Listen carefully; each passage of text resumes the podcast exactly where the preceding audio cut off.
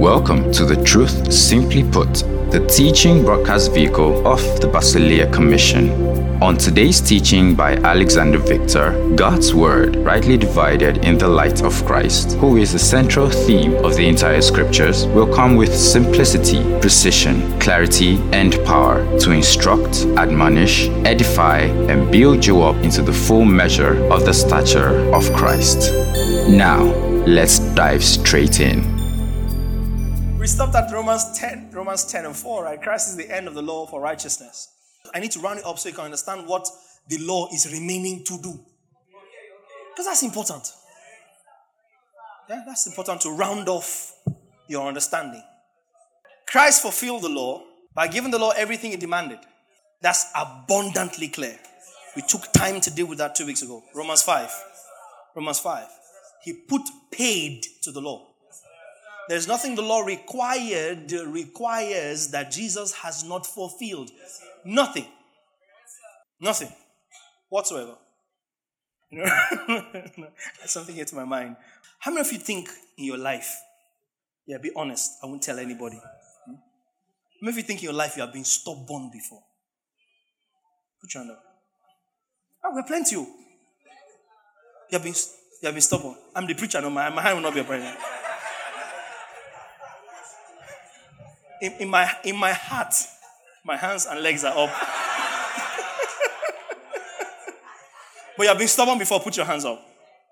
Let me show you what happens to you. Deuteronomy 21 18. Put it up in NLT. Deuteronomy 21 18. Suppose a man has a stubborn and rebellious son. Who is that? Who will not obey his father or mother, even though they discipline him. Next verse. In such a case, the father and mother must take the son to the elders as they hold court at the town gate. Mm-hmm. The parents must say to the elders, This son of ours is stubborn and rebellious and refuses to obey. He's a glutton and a drunkard. 21. Then all the men of the town must do what?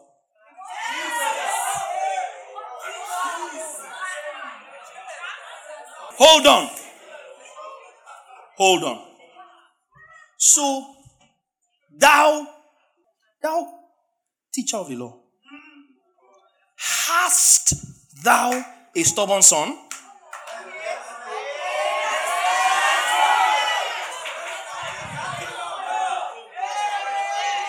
I speak in the manner of King James. Hast, I'm asking a question. Hast thou a stubborn or rebellious daughter?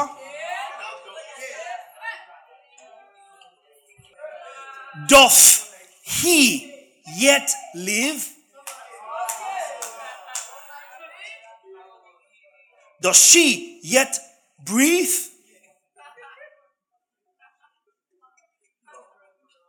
Who has bewitched us? That thou have a stubborn spiritual son? Thou spiritual father? Doth such a spiritual offspring still draw breath in the earth? Tell me, I pray thee.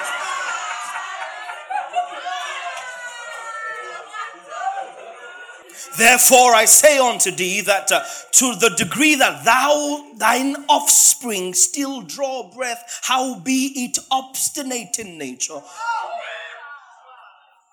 is to the degree that thou, O lawgiver, art a lawbreaker.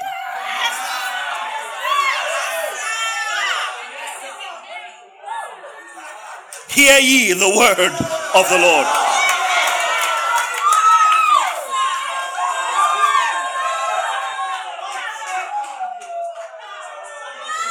For thou contravenes the law that thou givest, and that thou sayest we mightest keep. In that thou keepest alive thine own son who be stubborn and obstinate, and thou hast refrained from stoning to death. Why is your child still alive? Hey!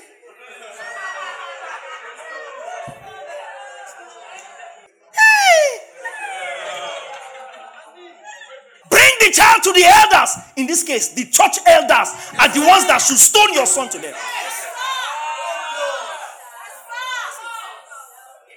The elders you are paparazing are the ones that have the right to stone your child to death. Tell me, oh, you who want to keep the law. See why I said the law was not given for you to keep.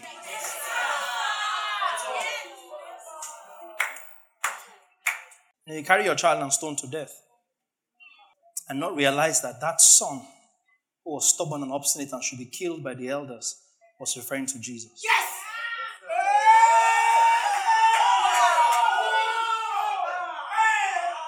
For God has laid upon him the iniquity of us all. And who were the ones that said crucify him? The elders, the elders, the chief priests, the scribes, the elders of the Jew dragged him out and said he's a rebellious son. What he's doing, we don't know what he's doing.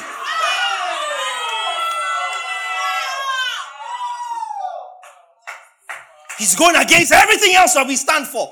We have told him to stop preaching this nonsense and saying he's equal with God. He won't listen. He's rebelling. We said he's a Samaritan. He has a demon. He has Beelzebub. What shall we do to him?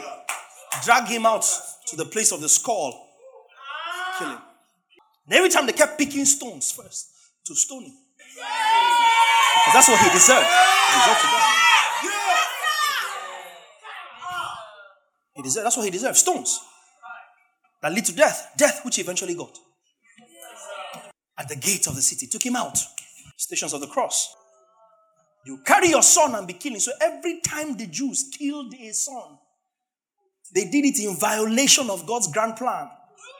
Because they didn't see that Moses wrote about Jesus. Did people die when the law was enforced? Yes. Did God kill them? No. Lack of understanding killed them. Lack of understanding. Otherwise, carry your son and kill. And not, you can't just kill it yourself. Bring them to the bring son to the church.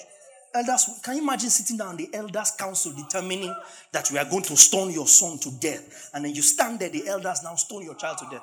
By the time you pass through, you have six children. By the time we pass through all the stubborn ones, let's see who's left. Let's see who's left. You think eye for an eye was about you? The soul that sins is a die. Because it's the same scripture that says eye for eye.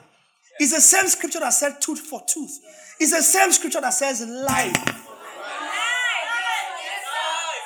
Can the life of one human being in his fallen nature atone for another? So, whose life was being talked about for your life? Whose life was being demanded for your life? Because your life cannot pay for favor's life. So we carry the law and wear it upon ourselves and claim that we are holy, we're righteous. We want to keep the law. You can't. It wasn't meant for you to keep.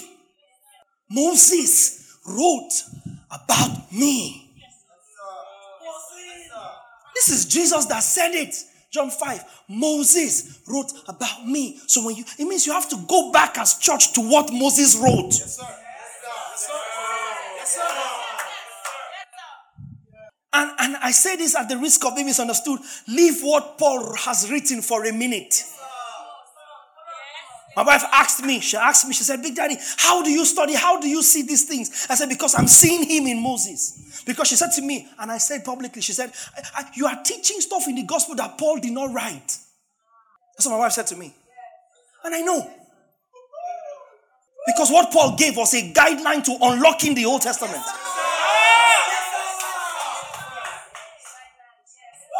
And now that the veil is taken off, we look at the Old Testament and the message is splattered everywhere.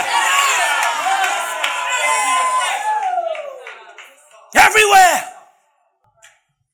And he set us on a journey of decoding what was previously hidden. Decrypting what was previously covered. Is the glory of a king to conceal a matter, is the glory of sons to search it out. Yes, sir. Yes, sir. Yes, sir. Yes, sir. So now you would leave, leave, leave Paul for a minute. And I said, I said that at the risk of being misunderstood. So if you go ahead, he has come. He has not come and said, My dear, comprehension they had these days. comprehension they had. it's hard. So now he has said we should leave Paul. Seven years Paul was in Arabia in the wilderness. What was he doing? He was with the Old Testament seeing Jesus. Seven years. All he had was Genesis to Malachi. And he came out and said, We are saved by grace through faith, not of works. From Genesis to Malachi. He came out and stood in 1 Corinthians 15. How that Christ died according to the scriptures. What scriptures? Genesis to Malachi. How that he was buried according to the scriptures. How that he rose according to the scriptures. Paul understood the gospel not from Matthew, Mark, Luke, and John. They had not started writing yes, sir. Yes, sir. when Paul began to write. Yes, sir. Yes, sir. They had not started writing. They hadn't started writing when Paul began to write. When Paul wrote Galatians, Mark hadn't written. Mark was traveling with Paul, remember? Yes, sir. Yes, sir. Yes, sir. Mark was a travel companion of Paul. Paul began to write before these guys began to write. It took 70 years before John began to write. AD 70, that's when John began to write. First John, second John, third, third John, Revelation and the Gospel of John. 70 years. Galatians was already in circulation before Peter began to write. So Peter starts to say that I know that they are struggling with Paul's writings, twisting them as they twist the rest of the scriptures. But Peter was there physically with Jesus before Paul. So Paul didn't have Peter's account. To understand the gospel. In fact, in Galatians, Paul rebuked Peter. To his face. So Paul sat with Genesis to Malachi and saw the revelation of Christ Jesus. So when I say leave Paul for a minute, what I mean is, can you leave what Paul said he wrote? Can you see the message of Paul? The message of Paul in Moses, whom you trust.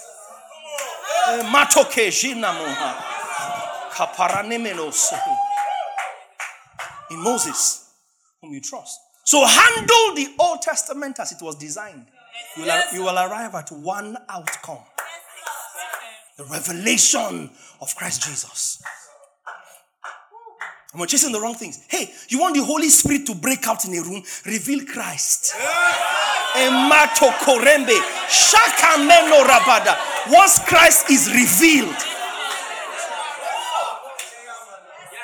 During worship, you miss that crying and, oh God, what will I do if you leave me? Scripture tells you he cannot leave you. Yes, sir. Yes. Why asking stupid questions? Yes, what do you want to know about a thing that will never happen to you? Said, I will never leave you nor forsake you. Why then are you asking what will happen to you if he leaves you when he has said? He himself said. I mentioned divorce everywhere broke loose. Romans 8. Romans 8, put it up in the TPT, verse 37. Romans 8, verse 30, verse 31. 31. Put up, put up 31 in the TPT. Romans 8, 31, TPT. What does it mean? If God has determined to stand with us, tell me who could then ever stand against us? Keep going. For God has proved his love by giving us his greatest treasure. I need, I need, I need, I need 35. Give me 35 in TPT. 35. Who could ever separate us from the endless love of God's anointed one? Who? And then he answers, absolutely no one. For nothing in the universe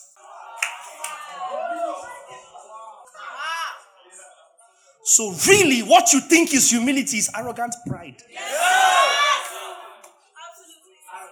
When you ask him, What will happen to me if you leave me? He has said he will not leave you. Do you believe? Why are you asking for the other side? What are you looking for on the other side? If you leave me, I will, I will finish. If you leave me, I will die. Why are you stuck there when he himself has said, I will not leave you. So the posture of a believer is one of celebration and boisterousness because.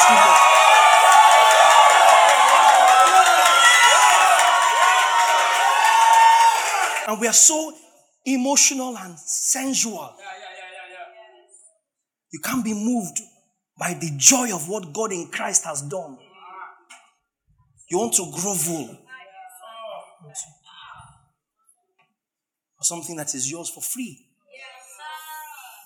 It's given to you without you asking. Are you here this afternoon? Take, take your seat for a minute. And all through he was there, seeing salvation. Hey, hear what Paul tells Timothy. For when thou, since thou was a child, 2 Timothy 3, thou hast known the holy scriptures, hmm, which are able to make thee wise unto salvation which is in Christ Jesus. 2 Timothy 3. This thing messes me up all the time. Thou art able, thou hast known the holy scriptures. Referring to what? Genesis, aka,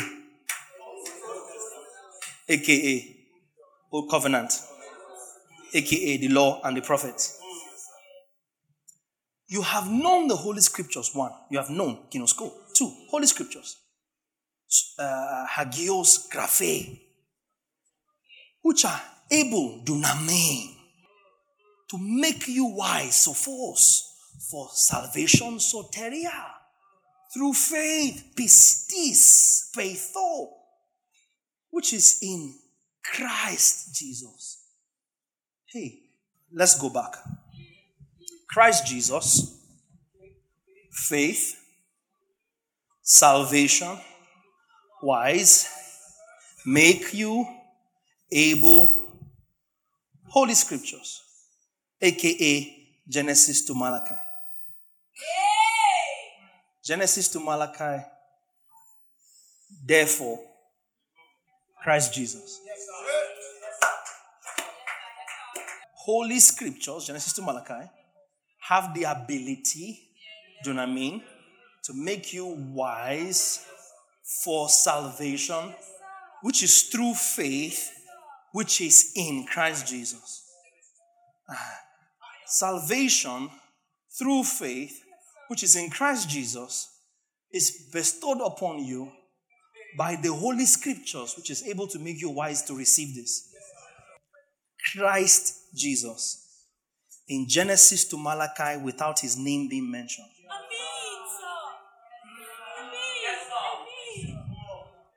Well, he was. You just didn't know that his name was mentioned. And when his name was mentioned, you've missed it totally. Because all through, like I showed you last two weeks ago, and it feels like a long time. I showed you Moses brought them out couldn't take them in. Joshua, Jehoshua, the second man.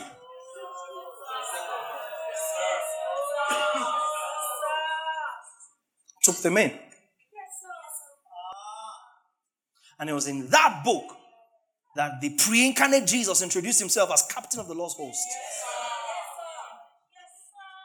Joshua is Jehoshua, which is translated in Greek Leosos. That's why I don't, I don't argue blindly. I don't have time.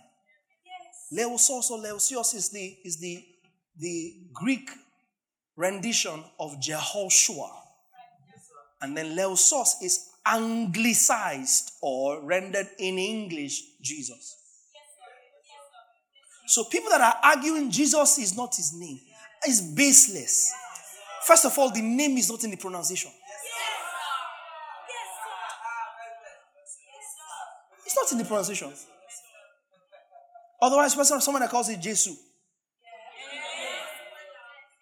will get no answers. It's, it's, that's, that's totally baseless. Secondly, it's not even in the name calling. Thirdly, a little diligent etymology make you realize that you're not as wise as you think you are. Do you know how the word church came about?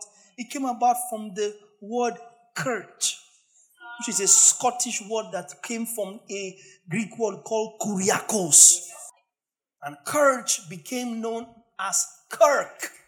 The word Kirk, Franklin, Kirk, that name yes.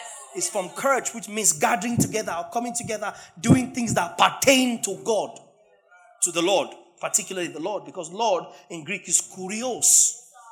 K U R I O S. Kurios is the, is, the word, is the word translated Lord. The way theos is translated God.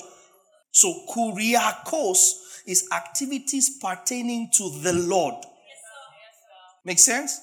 And so, Kirch, K I R C H E with the accent, came about as a word that highlighted the gathering to do things that have to do with the Lord. then the Scots started to answer that, the Scots and the Irish started to answer that name as Kirk.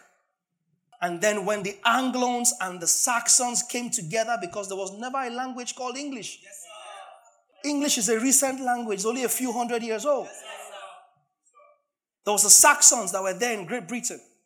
And then the Danes started to come in. And then began to come in with their languages and, and mixed with the, with the Celts and the Saxons and the Angles. And then it became known as Anglo-Saxon.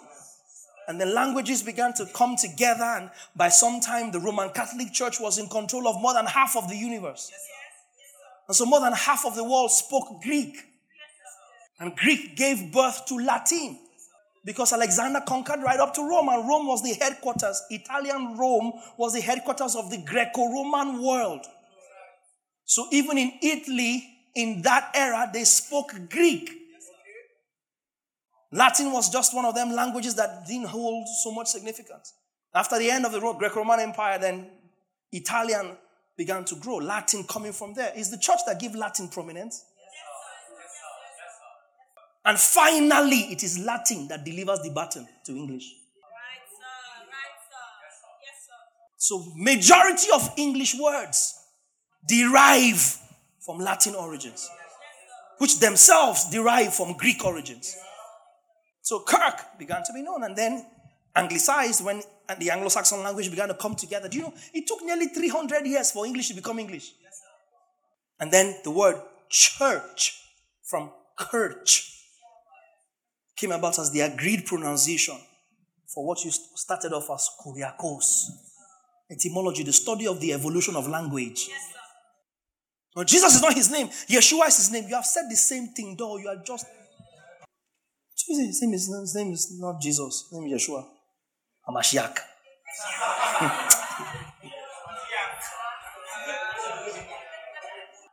What's Hamashiach? Messiah. In Hebrew. Mashiach. Then he comes and he says his name is Yeshua HaMashiach in Greek. And the time that Jesus existed, Greek was the dominant power. Leosos Christos. Jesus Christ. Christ being the Mashiach. Christ being the anointed one along with his anointing. Yes, because he was not the only Jesus. You must be careful what Jesus you believe. Yes. Second Corinthians, Paul says that I hear some people are trying to preach another Jesus.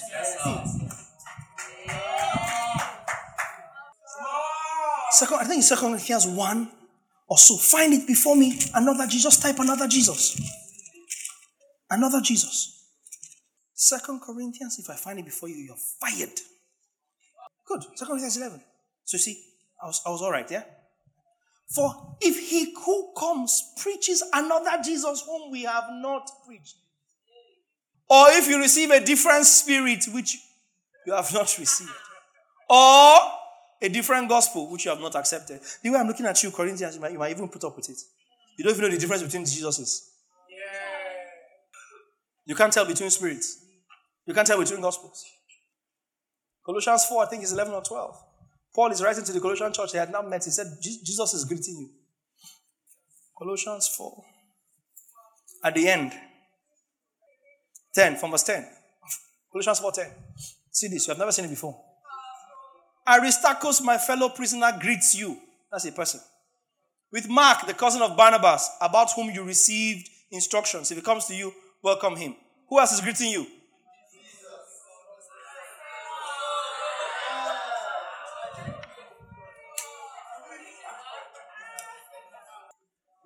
Paul had a fellow worker whose name was.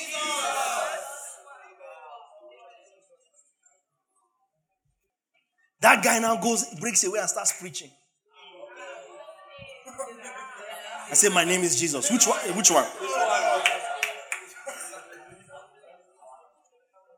So Christ is not his surname. It's not Mr. Christ. Jesus, Mr. Christ. It's his designation. So whenever we say Jesus, we say that on the presumption that you know.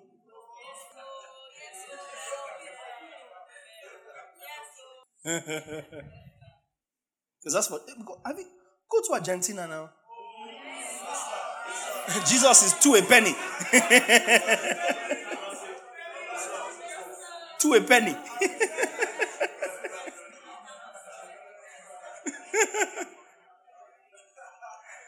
so just shout Jesus, Jesus. Which Jesus are you shouting about?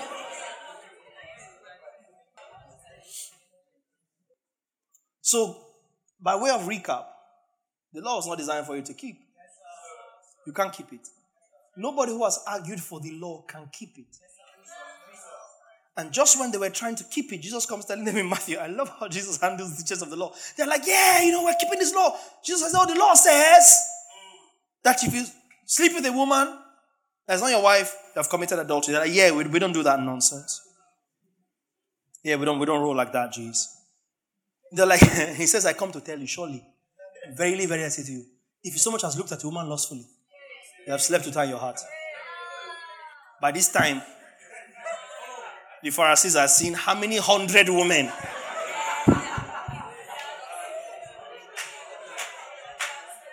they have slept with by this time. Does that make sense? So Jesus didn't come to make it easy for them. He came to instead highlight their inability to keep it. You notice he didn't come and make it easy for them to keep the law. So that whole nonsense argument that grace is enablement to keep the law is as balderdash as balderdash could possibly be. The law, hey, John 1 17. John 1 17. The law was given by Moses. You see a clear, you see a clear distinction. For the law was given through Moses. But, someone say but. but. Say but. but. But. The only, the only, con, only joining there is grace and truth. There's no joining with the law and grace. Law and grace, there's a distinction. Law, but grace. They're not partners. They don't coexist together. Your life is not a two bedroom flat. Master bedroom, choose. Okay, yeah, okay, grace. But then in the other room, the Oza room, there is the law. And the Oza room, this is how you shall make noise in the master bedroom with the grace. The law shall come out and balance the noise. Because there always must be balance. The law misbehave, the grace misbehave. The law come out and say, Kai. Stop it. The grace want to be naughty. The law come and say, Kai. and then the law want to be boring. Grace come and say, on and wake up, wake up, wake up, wake up.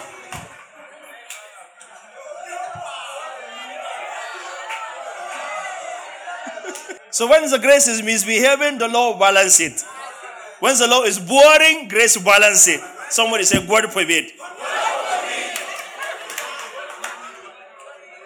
Your life is not a two bedroom flat. Yes, grace here, law here. Yes, sir. Yes, sir. One was there as a caretaker. Somebody sending you money. He lives abroad. Sending you money, build house for me in Akpabio. Yeah. He sends you money. You build house. He has not come yet, but he knows he has a house. Then you're now there, living in the house. You now got married. Had three. It's not your house. Excuse me, man. It's not your house. You start poultry in the back. It's not your house.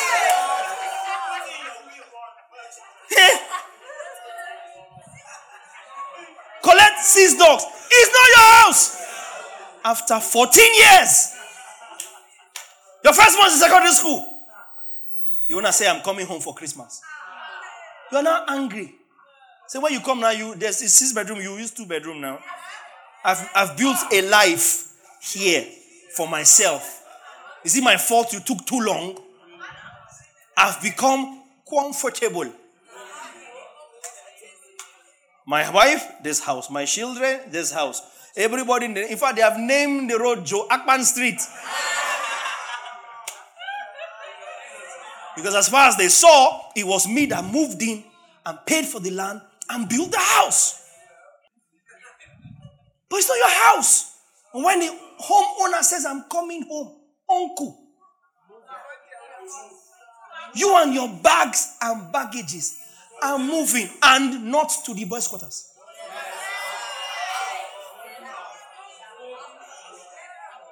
You say, No, I can't go. I've labored here. Hey,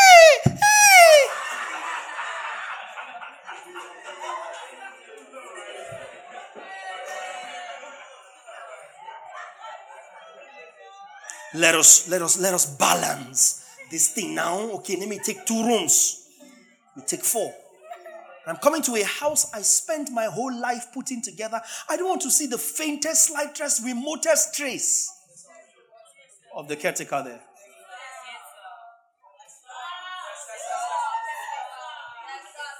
Don't to be coming to a house I spent my whole life investing in and arriving there and having to be careful how I go from the master's living room to the bathroom because I'm not sure who will pass me in the balcony.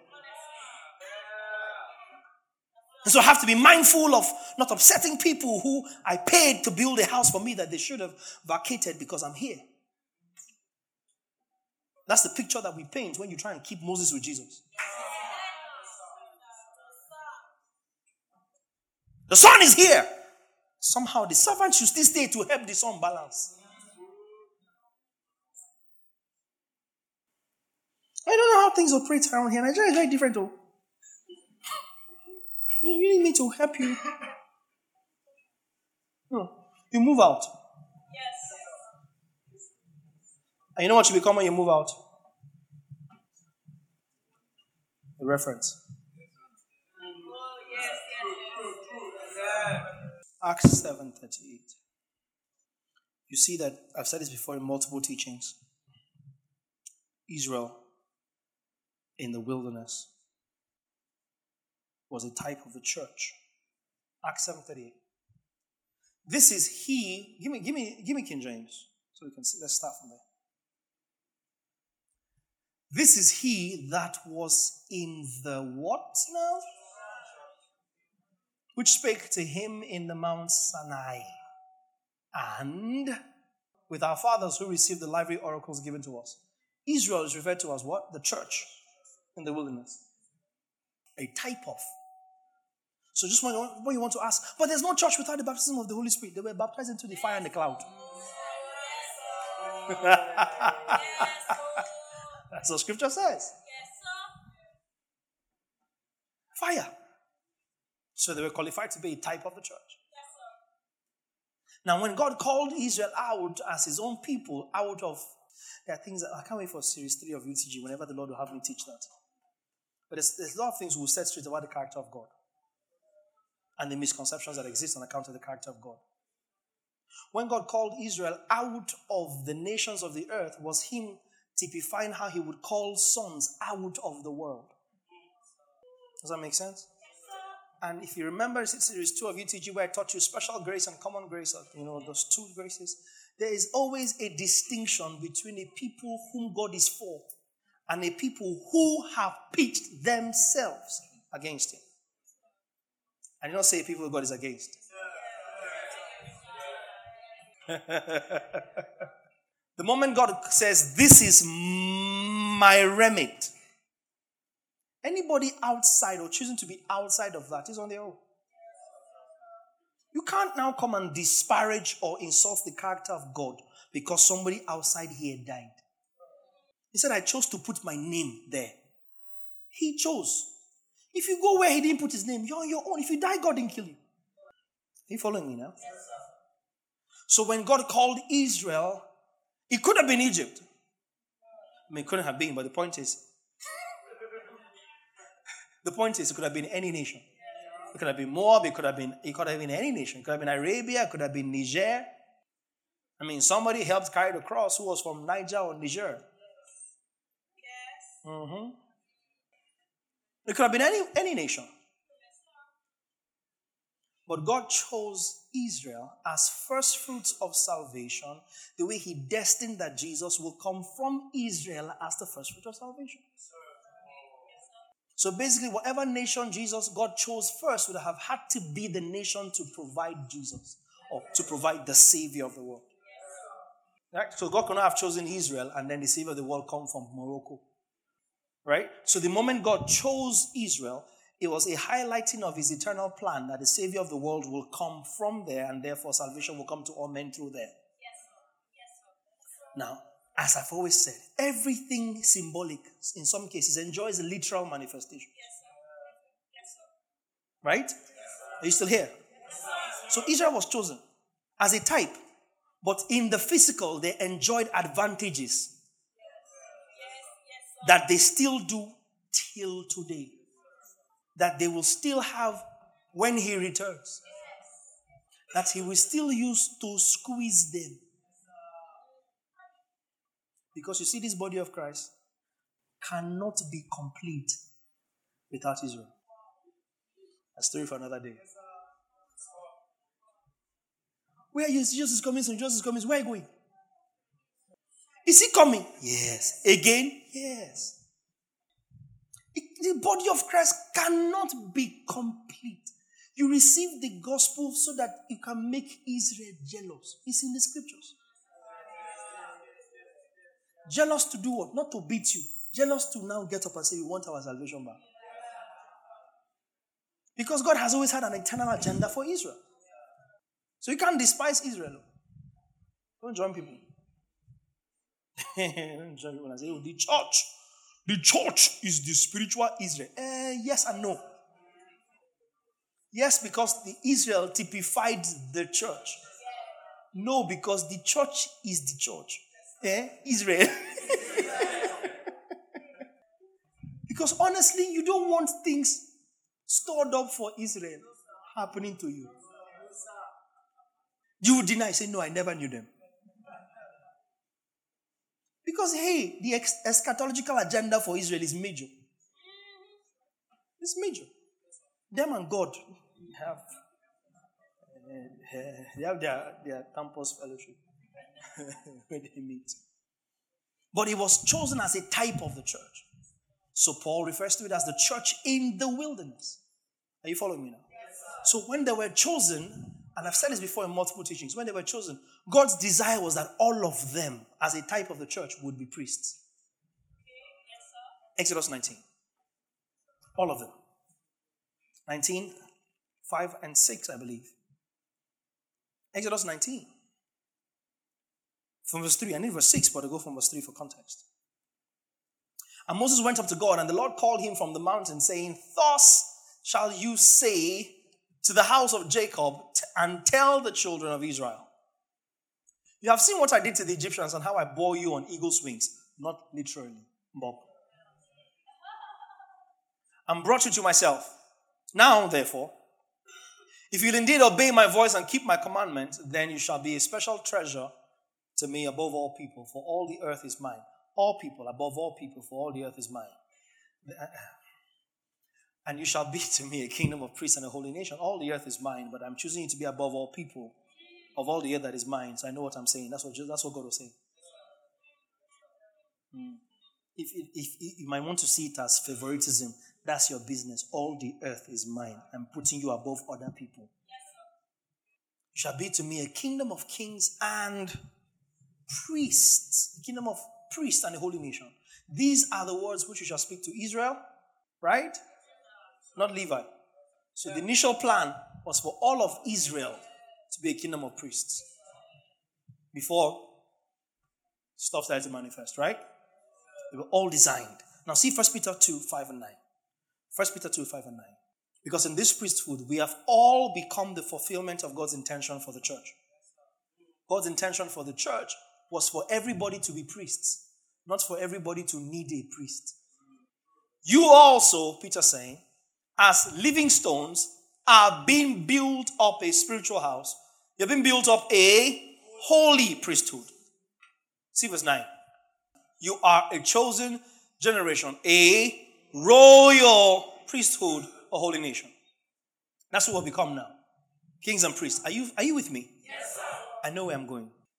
So, in the death, burial, resurrection, ascension, and descension of Jesus. Because when we say second coming, second coming, second coming happened when the Holy Spirit entered you.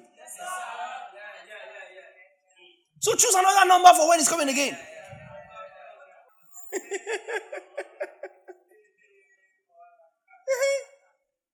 it's not profitable for you that I stay. If I do not go, he will not come. I, am going, I will send you another, allos parakletos. I will send you another of the same nature. When I go, I will come. So he went and he came. So is he coming again? Bodily, physically, in the light, with all the glories? Yes. Choose another number for that. Because he have came. and he's coming again. So we are all priests. All of us. Revelation 1 6, NLT. Revelation 1 6. He has made us a kingdom of priests. See that? He has made us a kingdom of priests for God his Father. What he said in Exodus 19 was Israel. So he was calling Israel out of the world to make them a kingdom of priests. He has called us out of darkness into his marvelous light to make us a kingdom of priests. You see the similarities? All glory and power to him forever and ever. So we are now a kingdom of priests. That means we have one high priest. Hmm? One high priest over priests. Revelation 5:10. One high priest over priests. You say, "Oh, who is the priest of your parish?" Like it's us now. No, I mean the priest. We are the priests. Our parish, all of us are priests. Oh, I meant who is the. Oh, you should, you should have said now. Who is the person in charge? Eh, that's a different question. But who is, who is running the priest? Well, it's all of us.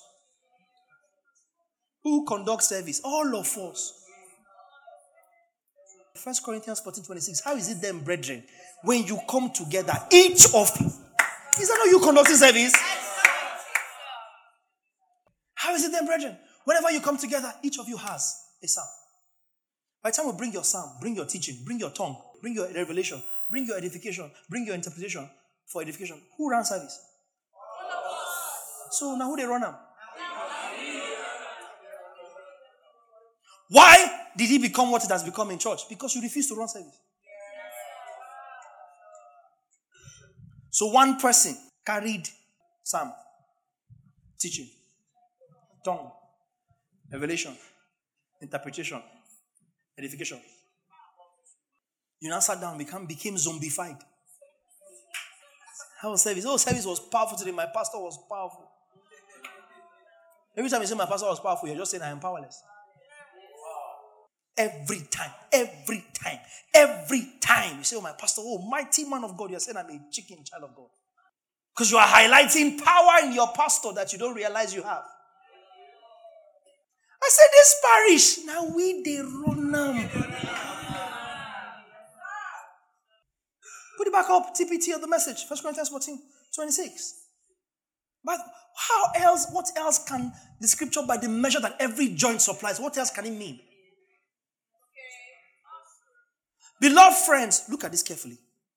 When you conduct your meetings, you not just tell.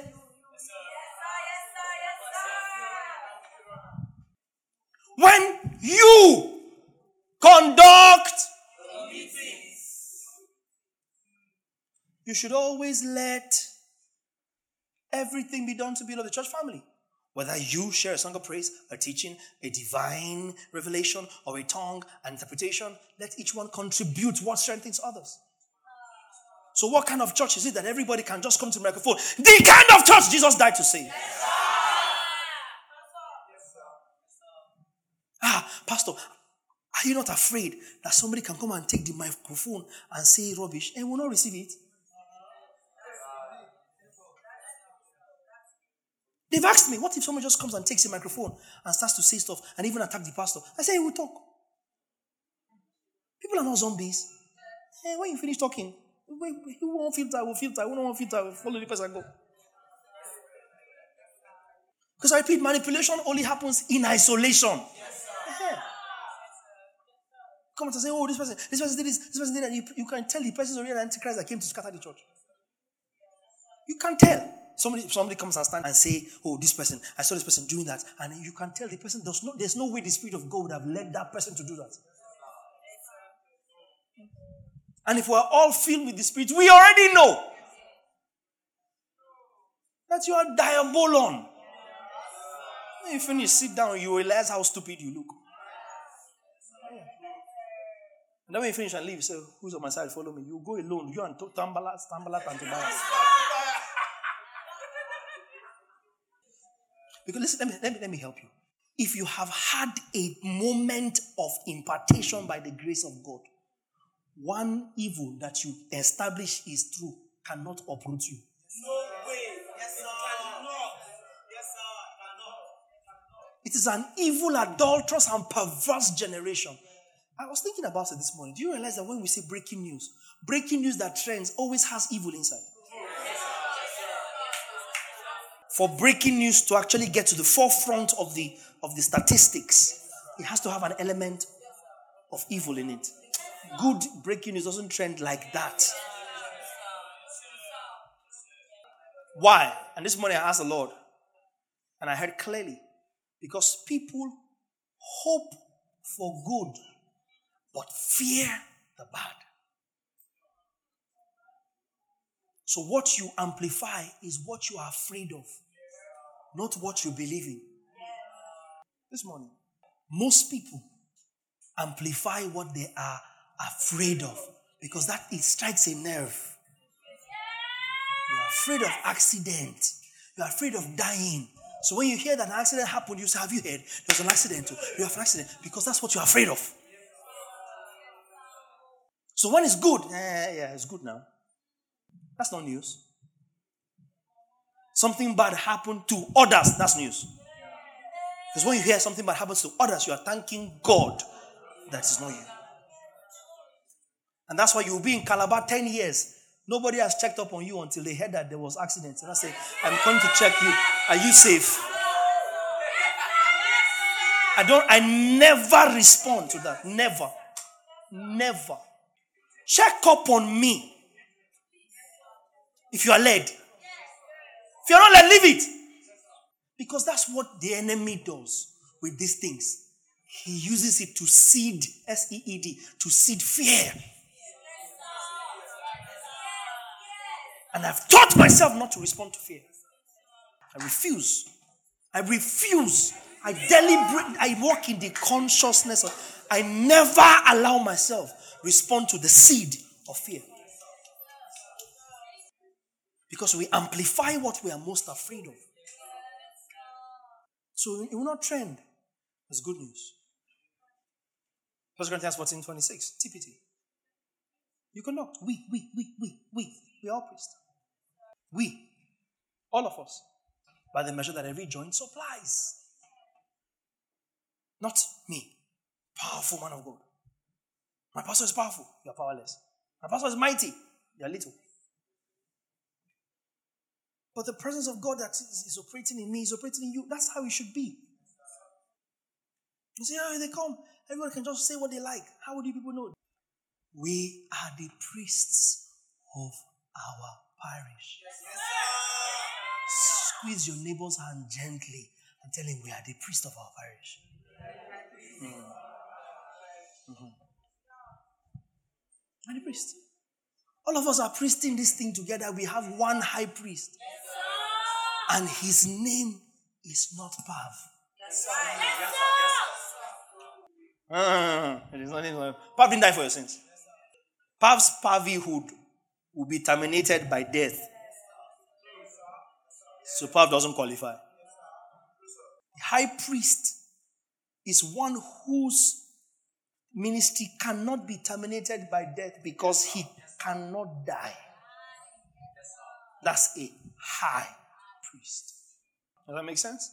Then he can stand and atone for the priests. Are you here now? So we have gotten to who? Our high priest. Hebrews 2:17. Let me start to bring this home. Hebrews 2 and 17. Therefore, in all things, he had to be made like his brethren, as Jesus, that he might be a merciful and faithful what? High priest in things pertaining to God. What does a high priest do? Make propitiation for the sins of the people. Propitiation, to pay the penalty for. Give us the modern translations. 217 Hebrews. Therefore, it was necessary for him to be made in every respect like us, his brothers and sisters, so that he could be our merciful and faithful high priest before God. Then he could offer a sacrifice that would take away the sins of the people. High priest. So I've said in, I think, UTG Series 1, it wasn't just the sacrifice, it was the priest that offered it. And that's, that's phenomenal. He's a high priest. This Jesus. See 414, Hebrews 414. Somebody say, Jesus is my high priest. My high priest. Yes, yes, yes. Seeing that we have a great high priest who has passed through the heavens. Jesus, that one that is the Son of God. So when you read your Bible, you begin to understand the, the importance of these, these tenses, these nuances. Jesus, the Son of God. Let us hold fast our confession. We have a great high priest who has passed through the heavens. How God anointed Jesus Christ, that's one of Nazareth. We have a high priest, right? A high priest mediates in a covenant. If we have a new high priest, we must of necessity have a new covenant.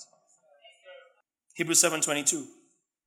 Hebrews 7:22. And no, I'm not teaching covenants. I'm just trying to finish what purpose does the law serve.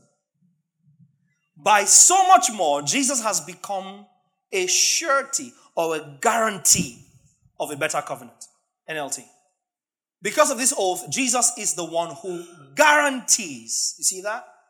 This better covenant with God. Somebody say better covenant. Better covenant. Or better testament. That's important for where we're going. You can't have two testaments in force at the same time. Because Jesus, hear me carefully, is not the mediator of the old covenant. so we can only have two covenants in force if Jesus is the high priest or mediator of both. The law was given through Moses. So, who is the mediator of the old covenant? We have come to Jesus the just the mediator of the new covenant. Hebrews 12. 12 24. You have come to Jesus, the one who made, this is NLT, right? The one who mediates the new covenant between God and people, the new. He's not a mediator of covenant. And so you must be careful again in this era where all these esoteric voices are speaking and constantly highlighting covenants. See, there's no covenant with God that exists in the absence of a mediator. So you cannot get up and say, My name is Delight, and I'm entering into covenant with God. The question we should ask you is who's mediating? Do you understand it? Who's mediating? Who's ratifying it? And you can't say the Holy Ghost, you can't say Jesus, you can't even say Moses. So there are only two covenants God has ever worked with. And actually, two dimensions of the covenant, one leading to the other. Because the covenant we are in is the covenant God cut with Abraham before Moses. Yeah, the new covenant came before the old covenant.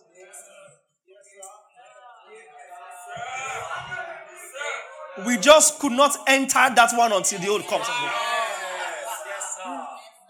Abraham and Moses, who came first? Uh-huh. So, how is Moses Old Testament and Abraham is New Testament? How is Abraham the father of faith? How are we heirs of the promise according to God's covenant with Abraham if Abraham came before Moses and Moses is Old Covenant? Abraham, Genesis 12. See, how do you enter the covenant with God? Joker. Yeah, Joker. Me and God. I, I cut a covenant. cut a covenant with God. And that's why you always break it because there's no mediator. God said, looks at you and knows that you're joking. you're just suffering yourself. He is a mediator of the new. It's not mediator of the old covenant. Moses was. Are you here? Hebrews 7:22. Hebrews 7:22. By so much more, Jesus has become. Let's see TPT. NLT says guarantee, right? TPT says all of this magnifies the truth that we have a superior covenant. Superior. Somebody say superior. superior. With God than what they experienced. For this particular covenant, Jesus Himself. Come on. Come on. Superior. Jesus, not Moses. High priest that does not die. Guarantees this one. Superior covenant. You have foreign rice, basmati rice, ugoja rice. You put all of them in the same pot. Say all rice and rice. No. You're eating rice, and some is hard, some is not hard, some is white, some is not. You're not sure what you are. It's more like a rice meal.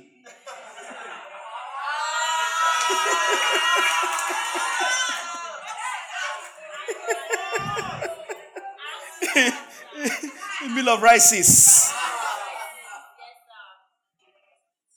That's what we insinuate. When you put old covenant, put new covenant, and put Jesus. How is that? How is that supposed to nourish you? Kai, a bishop said a few weeks ago, and it troubled me that night. I was watching live. He said, Here, those of you that are saying that the new covenant does away with the old. He said, The old covenant and the new covenant are ratified in Jesus. And I shouted in my living room, Things the Bible does not teach. I don't care if I'm telling 200,000 people I'm broadcasting live. I don't care. Oh, Pav, are you saying that you're the only one that knows? I'm not saying what I am not saying. I'm saying what I'm saying. Yes, sir. Excuse me. Can, isn't it clear enough in the scriptures? Mediator of the new covenant. How can he say he's ratified the old and the new? The Bible doesn't teach that. And you see, that's the danger of placing yourself so high that nobody can speak into you. Nobody can speak into you. You and the Holy Spirit. The old and new are not ratified in Christ. Jesus fulfilled the old and introduced the new. He stood there and he t- looked, lifted up the cup in Luke, I think 22, and he says, This cup is the cup of the New Testament. He made it clear. The cup of the New Testament. Look, look, look, look for it. Luke 22. The cup of the New Testament in my blood. 22 20. He lifted up the cup again and said, This cup is my blood of the new covenant. Put up to King James, KJV. This cup is the new covenant in my blood. The new. Somebody say the new. The new. Not the covenant. If you're left that ambiguous, then you'll be open to our individuals' subjective interpretations. You can say what he meant was, he didn't mean, it depends on how you look at it. He said, This cup is the new covenant in my blood. Hebrews 8 and 6. Christ, my better. Hebrews 8 6. But now he has obtained a more, he, Jesus, our high priest, has obtained a more. You can't, he can't be high priest if he's not presiding over priests. Why, why would there be the need to distinguish him from priests? But he has obtained a more excellent ministry inasmuch as he is also, look at this, mediator of a, not ratifier of both covenants. Devil is a liar. But like, can God be true? Because ratify is come here, old, come, okay. I love it. Come new, you know. Let's let's meet here and balance this thing. In me, then Jesus now shakes it together like the garri and the sugar. The mediator. Put it back up. It takes of a better covenant. Next verse, which was established on Kai. Hebrews 9:23. Hebrews 9:23. Therefore, it was necessary that the copies of the things in heaven, in the heavens, should be purified with these, but the heavenly things themselves with better sacrifices than this. What are these referring to? Blood of bulls and goats. Hebrews 12 then 24 says, We have come to Jesus, the mediator of a new covenant. So that's why we are proud to say we are new covenant believers. We are not, we are not intertestamental.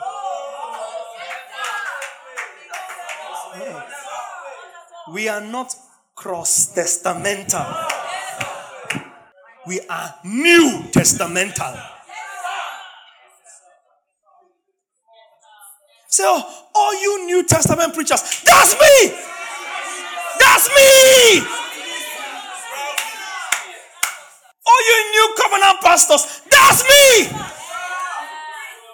That's all my high priest gave me.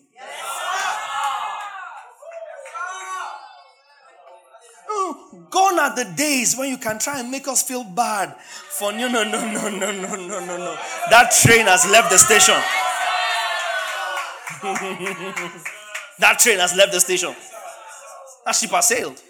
So all you New Testament, that's me, that's me, that's me, that's me, that's me, that's me, that's me, proudly. Or you will preaching new covenant. That's us. I am a New Testament believer. I, am not I'm, I'm not intertestamental. I'm not cross-testamental. No. I'm a new covenant believer. And the new covenant is not based on works or anything we do. This is what Jesus did.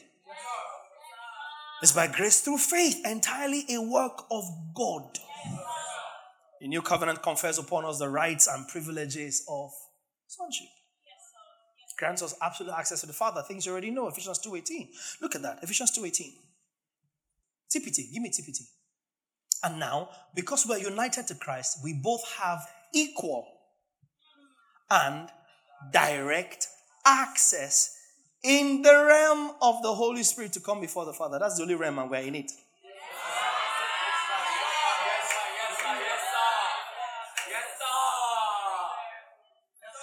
Cannot be in the realm of the Holy Spirit and looking for realms.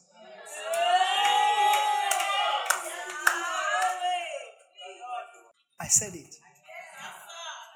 What realm are you? are sat in the heavenlies. You're looking for realms. Realms where? The, after the heavenlies, the next realm you'll find is in hell. Because there are no higher realms, sir. So if you're in the third heavens and you're looking for realms, the only ones you find are in the first and second heavens. That's why principalities and powers operate. Selah. Because you see, religion has deceived you to think that hell is under your feet. No, Satan is over your head. In the natural, in the natural. Yes. The realm at which Satan operates is not under your feet. It's in the heavens. But we wrestle against flesh and blood. Listen. Ephesians 6 and 11 and 12. Put on the whole armor of God. 11. Quickly. Put on the whole armor of God that you may be able to withstand against the wiles of the devil. Put on the whole armor of God that you may be able to stand against the wiles of the. So, what are we discussing now? The wiles of the devil that the armor of God enables you to stand against. Now, verse 12. For our standing against is not against flesh and blood, but against principalities, against powers, rulers of darkness of this age, against spiritual hosts of wickedness where? If hell and demonic realm was on earth, how come a senior devil stopped a junior angel who had the answer to Daniel's prayer? An angel coming through demonic territory in the heavenlies was stopped until Michael intervened. And Michael tells Daniel, from the first day you prayed, your prayer was answered. Oh, this demon stopped the angel. Where? Far above, up there. so Satan can only be under your feet when you are sat in your position.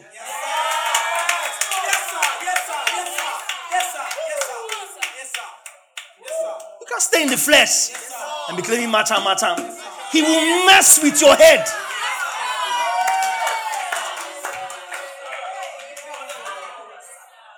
Oh, he's above you here, nowhere in the ground. Looking for hell under there, under where? You hear silly things like scientists saying that they dug a hole, they put a microphone down six kilometers to hear. Use lava, you will hear lava, lava, lava, lava. Don't know geography. And lava will sound like demons. When, when it is bo- bo- boiling at that temperature, you hear voices.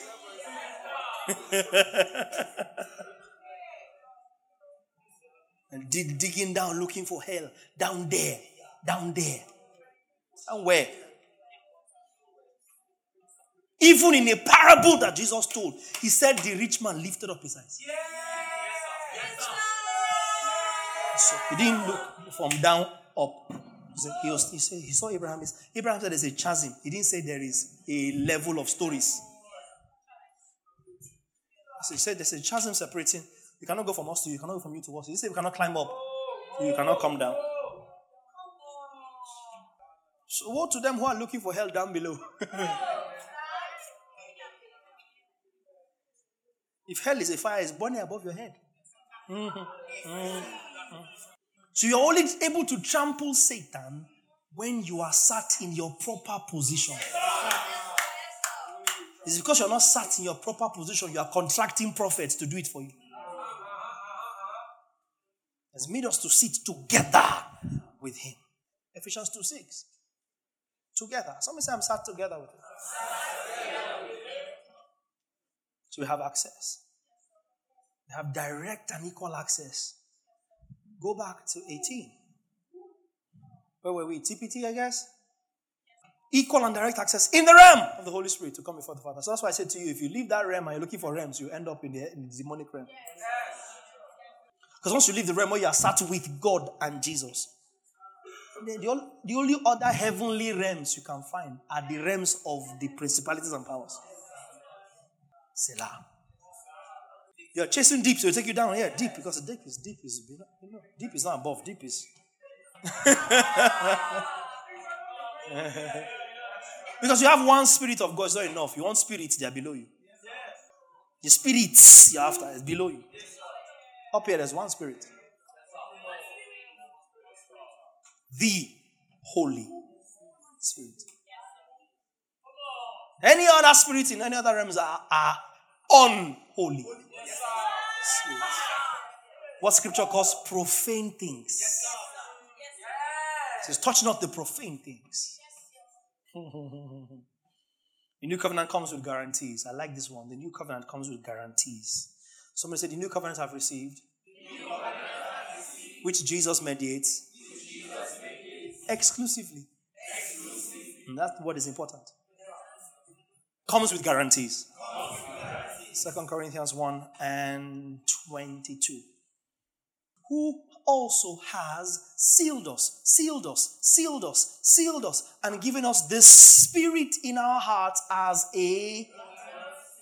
Second Corinthians 5 and 5. Second Corinthians 5 and 5. Second Corinthians 5 and 5. Now, he who has prepared us for this in this very thing is God, who also has given us the Spirit as a Ephesians 1 13 and 14. Ephesians 1 13 and 14. In him you also trusted after you heard the word of truth, the gospel of your salvation, in whom, having believed, you were sealed with the Holy Spirit of promise, who is. So your salvation is nothing if it doesn't come with guarantees. LG is better. Ish. You spoil, we will repair it, we will fix it, we will replace it. No quibbles, no questions asked. Your salvation is nothing if it doesn't come with a guarantee. Yes. So, on your own is not the language of your salvation. I've done it for you. Once you spoil it, you are on your own. The giver takes no responsibility. That's not the gospel. You're not saved though. Refuse. If you are saved and you're your own, refuse to be saved. I'm telling you. I'm telling you. If you know what is good for you, tell yourself you, you can keep your salvation. I am safer unsaved. You're safer unsaved. They come and give you salvation, you have to walk to keep. Tell them, I'm walking enough already. Don't come and keep salvation I didn't request for.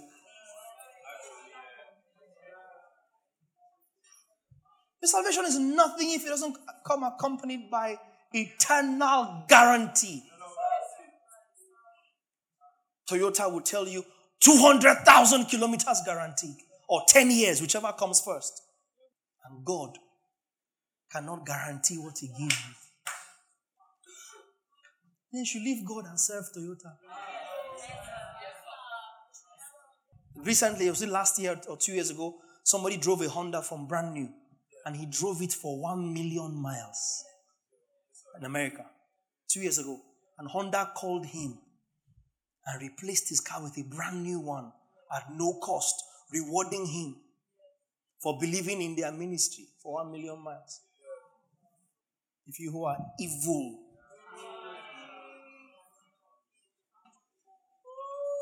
how to give good gifts. God saves you, tells you, work it out. You tell him, No, I'm not working, you keep it. What is it? Shebi, when we were yet sinners, did I tell you to die for me?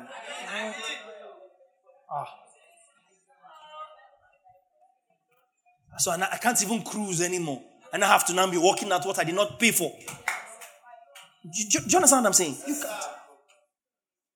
You can't. You can't. You have to work for and slave for it. No, it comes with guarantees. Jude 24, and my final verse for that section. Jude 24. Now to him. Now to him who is able to keep you from stumbling and to present you faultless. I, I, I, God will present you. That's the guarantee. Yeah? Then the quality of the guarantee is that when He presents you, you will be faultless. Or he will not present you. But he will present you. That's why it is a guarantee.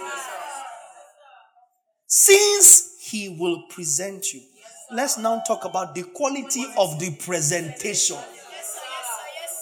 And it will be. So it doesn't matter what impurity is in your life right now. The water of the word is washing and washing and washing. So by the time of your convocation, you are faultless. Listen, we cannot throw away something we are purifying.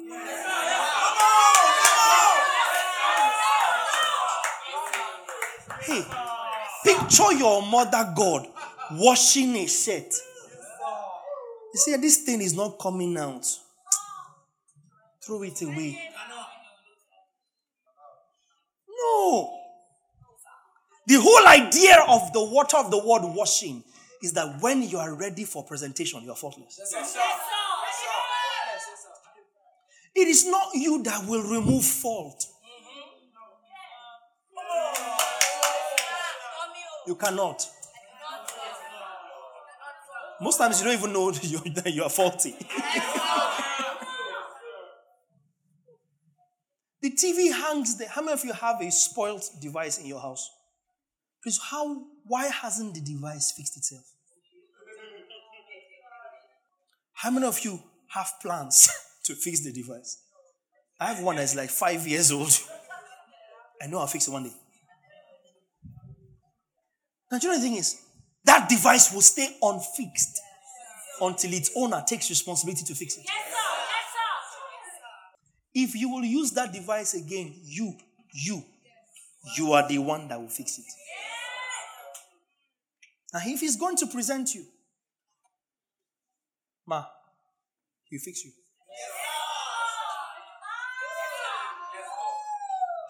He, you are God's property. He will fix you. He will. I would have said, I promise, but who am I? He has promised.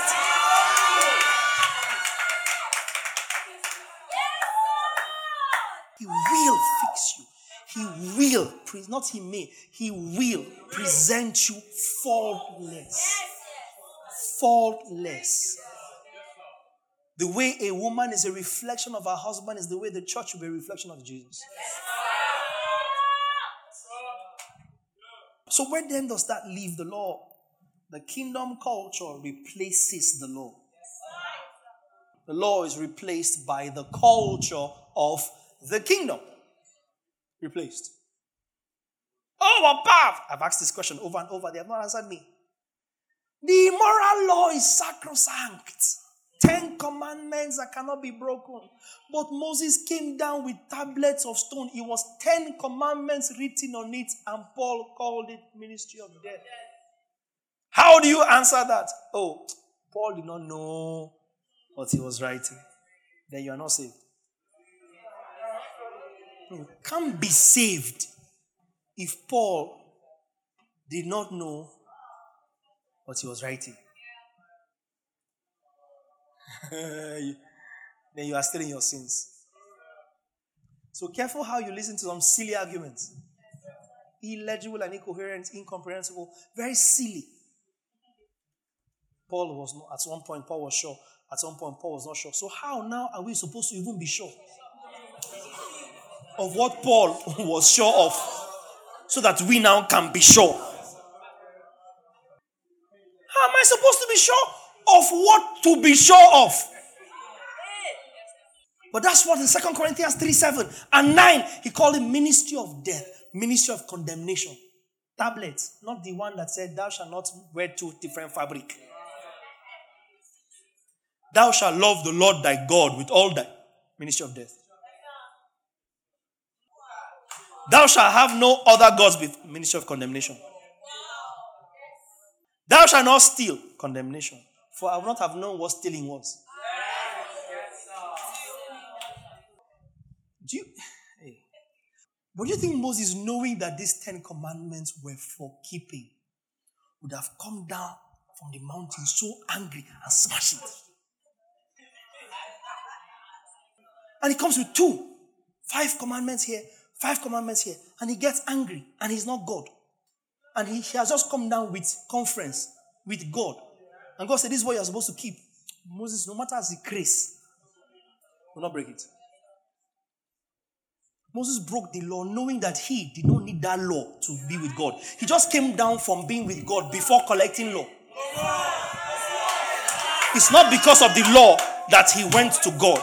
It's not the law that gave him access to God.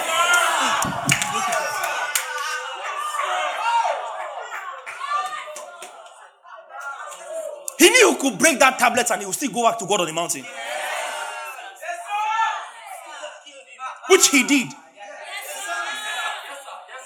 Collected another 10, did not break it, but gave them and did not keep it. By faith, Moses.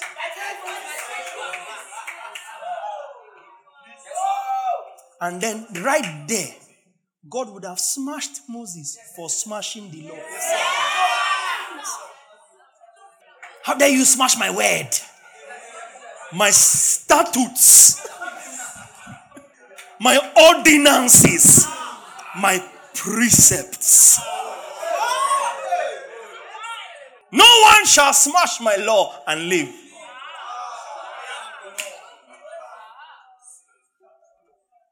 Smashed it. Smashed it before they even got the opportunity to read it, to hear it. And God is okay with it. So, no, the old covenant is too small to highlight the realities of a Son of God in Christ. Yeah, too small, too small, too small, too small.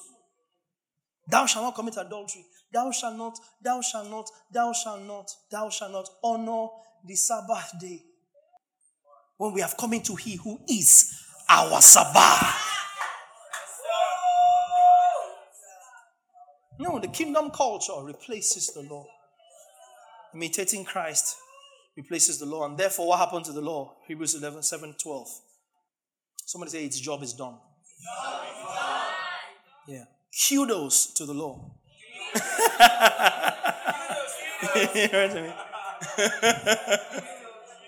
Kudos to the law. His job is done. Hebrews 7 and 12. Hmm. For the priesthood being changed Hmm. Of a necessity is also a what now?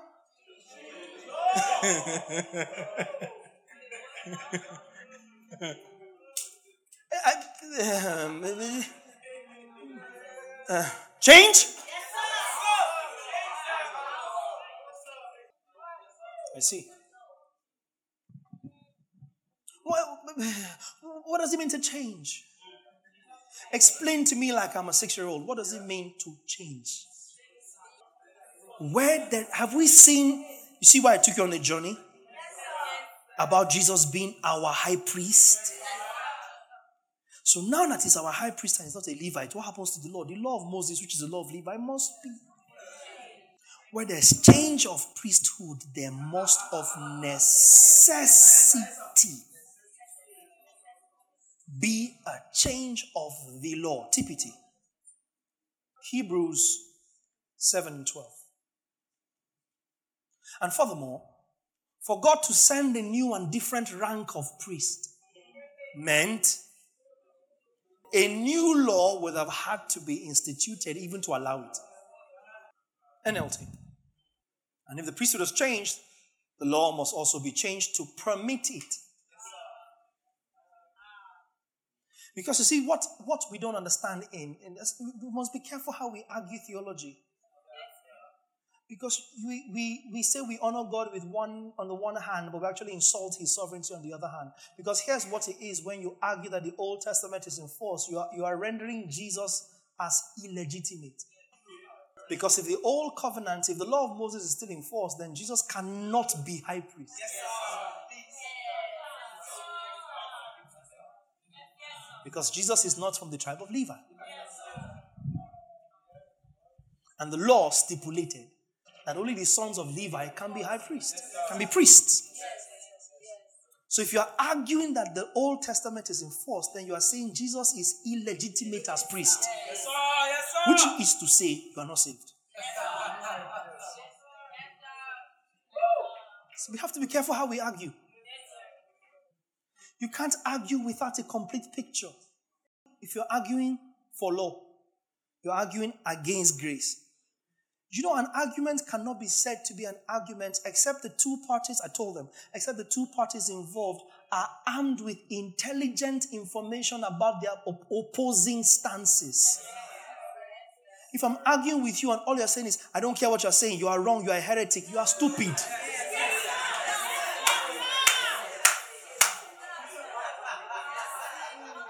That's stupid.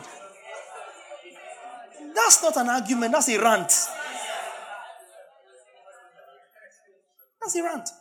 I've listened to people with opposing, intelligent opposing views. Hey, I met a man who, a man of God, a pastor who argued for polygamy. I went back to the Bible, sat down. I told him Genesis to Revelation. I said, wait, wait, wait, wait, wait. Let me look at this thing critically. Because his arguments were super salient. Super salient. I had to sit down with the scriptures. I, it's not one of those things can dismiss and say, oh, this guy doesn't know what he's saying. No, no, no, no, no. The guy knew what he was saying. That's an argument. That's a dictionary definition of an argument. So I come to the table armed with a backlog of info.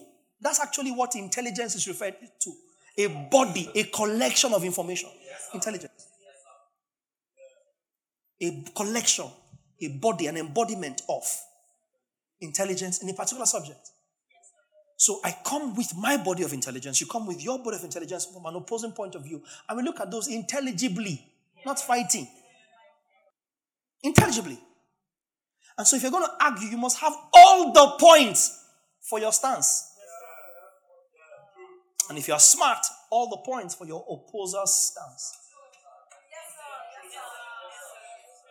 That's why when I've, if I've taught you any controversial subject, I've always taught you everything about it.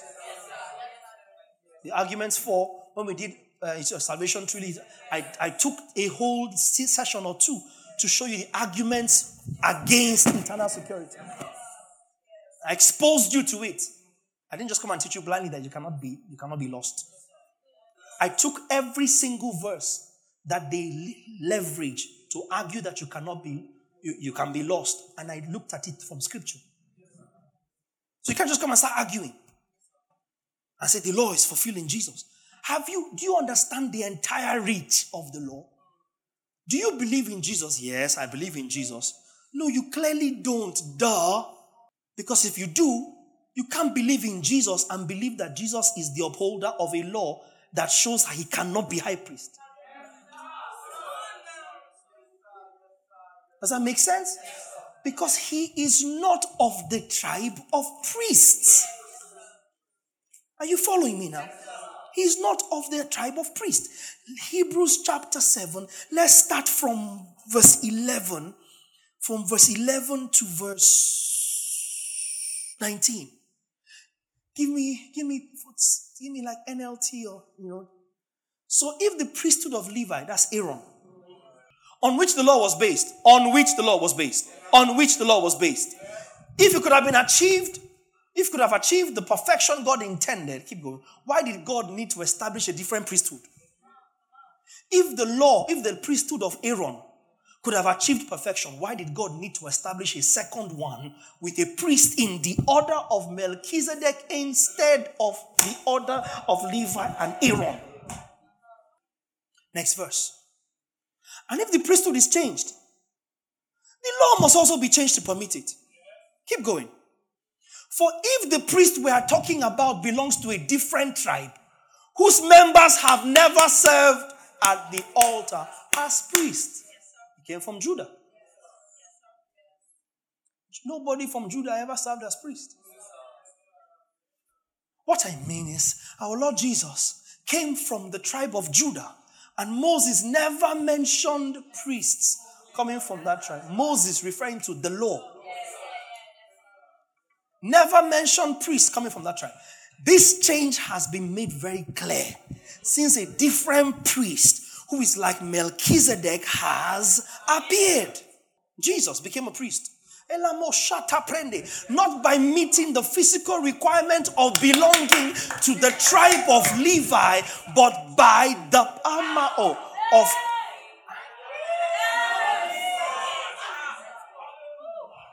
coming from Levi, having eternal life, which is more superior, a qualification for priesthood. New King James 16 who has come not according to the law of a fleshly commandment, but according to the power of an endless life. That's the argument. 17. And the psalmist pointed this out when he prophesied You are a priest forever. No Levite could have been a priest forever. And David saw, and David said of Jesus, that he didn't meet, but he saw. You are a priest forever in the old of Melchizedek, verse 18. Yes. The old requirement about the priesthood was set aside because it was New King James, verse 18. For on the one hand, there is the annulling of the former covenant because of its what? And message, verse 18. Are you being taught properly? Yes, verse 18. The former way of doing things, a system of commandments that never worked out the way it was supposed to. Because we began to use the law for everything except what it was supposed to do. So was it working out? Say, I'm sorry, baby, things just didn't. Its job, it's done. Next week, I will tell you what is left of it. So, oh, the scriptures, the scriptures are not everything. The scriptures are inspired. You are a joker. We'll deal with that next week. People say, New Testament people say it. They say, not everything the scripture is the word of God. Yes, yes, yes, yes, yes, yes. New Testament preachers. Not everything is inspired. If you need to rewrite the scriptures to bring interpretation, you are a Gnostic.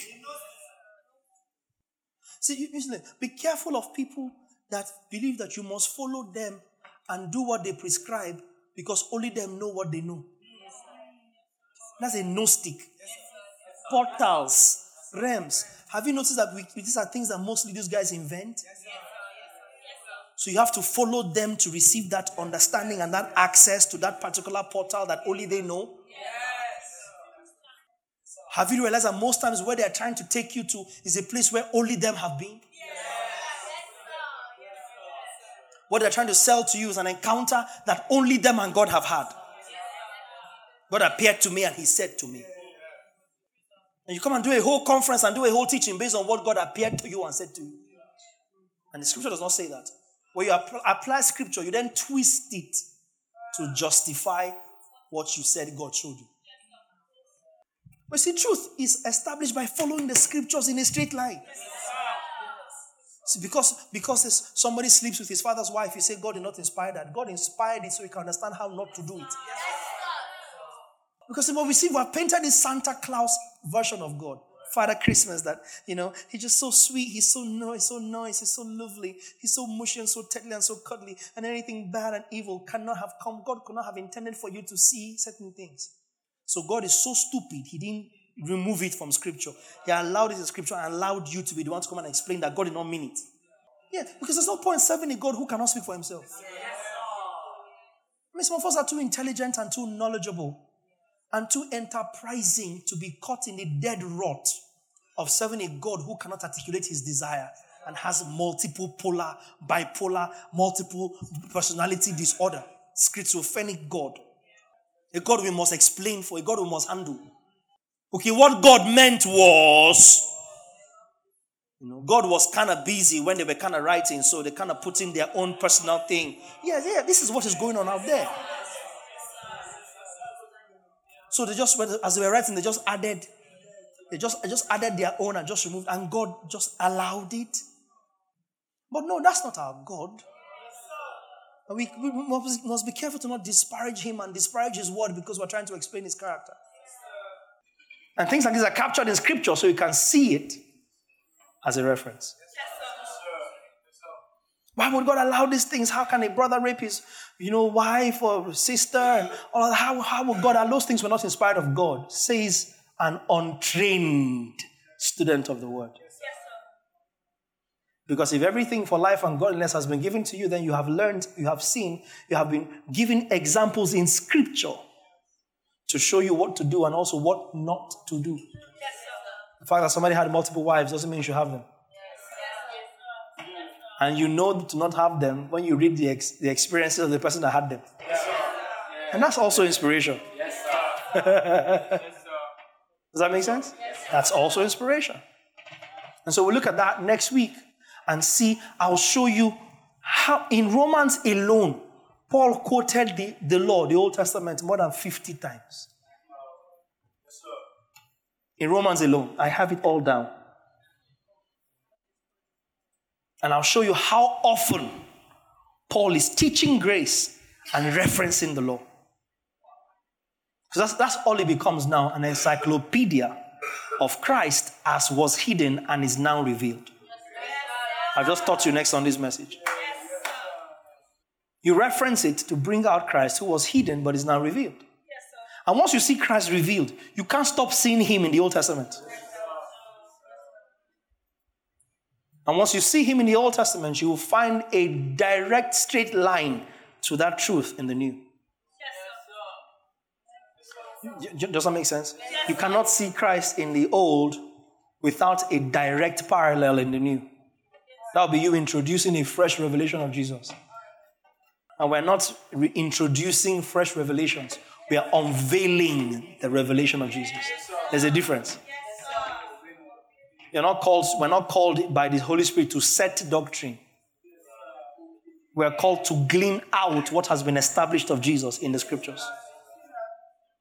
Well, that's it for today's teaching. We trust it has been worth your time. For more of these messages from our stables, kindly subscribe to our teaching podcast at www.thebasileacommission.podbean.com or via the Podbean app on your mobile device. For inquiries and further information, kindly send us an email to info at thebasileacommission.org or find us on social media with the handles at The Truth Simply Put or at Wow the Church. You can also send us an SMS, call us, or connect with us via WhatsApp on plus 234 70 881 8864. Finally, if you would like to give to support the work that we do, kindly follow the Patreon link in our podcast or contact our office for details. Thank you.